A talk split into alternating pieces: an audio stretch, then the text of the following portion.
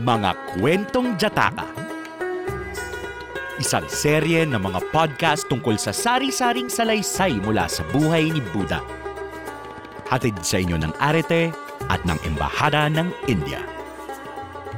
Ang kwento natin ngayon, ang ginintuang gansa.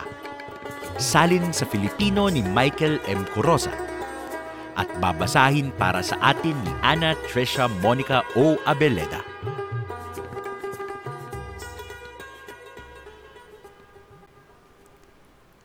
Ang Ginintoang Gansa, isang kwentong Jataka.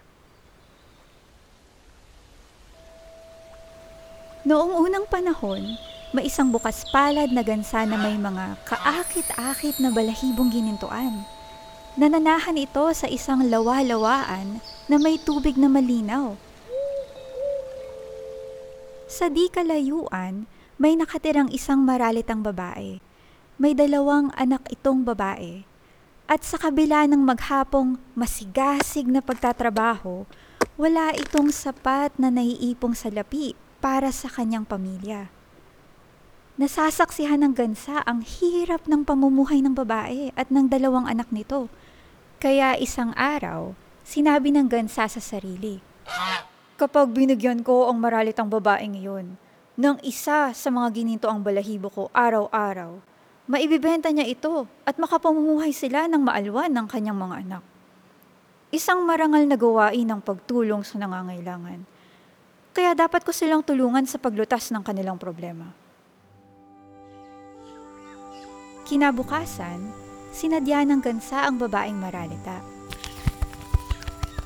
Nang matanaw ang gansa, nagwika ang babae. Bakit ka na pa rito? Wala kaming maibibigay sa iyo.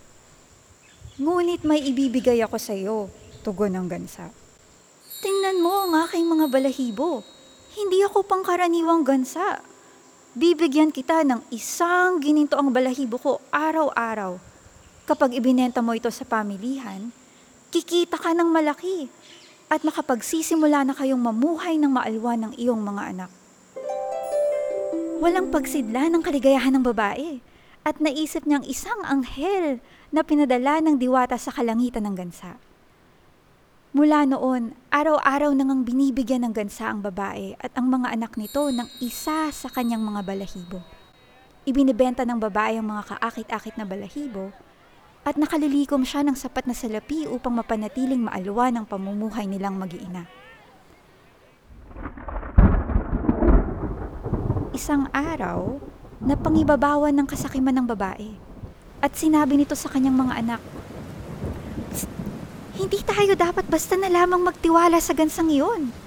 Paano kung isang araw ay lumipad na lamang papalayo at hindi na magbalik? Muli tayong maghihirap. Bunutin na nating lahat ang kanyang mga balahibo sa susunod na pagdalaw niya. Sinabi ng mga anak, Nay, masasaktan ng gansa, hindi namin magagawa yan. Ngunit gahaman ng ina. Nang muling magbalik ang gininto ang gansa, hinawakan niya ito ng magkabilang kamay at binunot niyang lahat ang balahibo nito.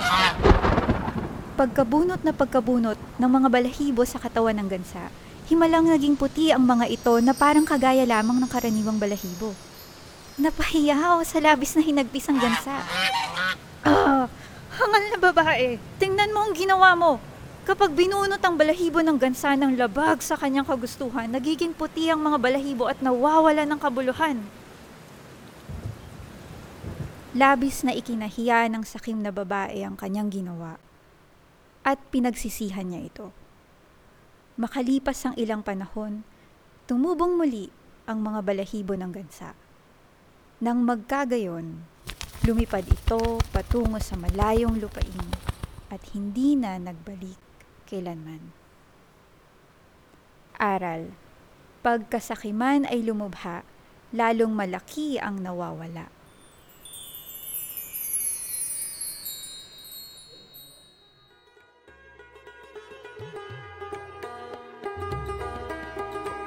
Salamat sa pakikinig.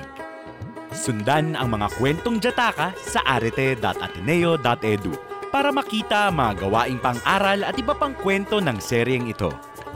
Maaari nyo ring tignan ang website ng Embahada ng India sa eoimanila.gov.in. Mapapakinggan nyo rin ang kwentong ito at iba pang mga kwento sa Spotify. Hanggang sa susunod na kwento. Ingat!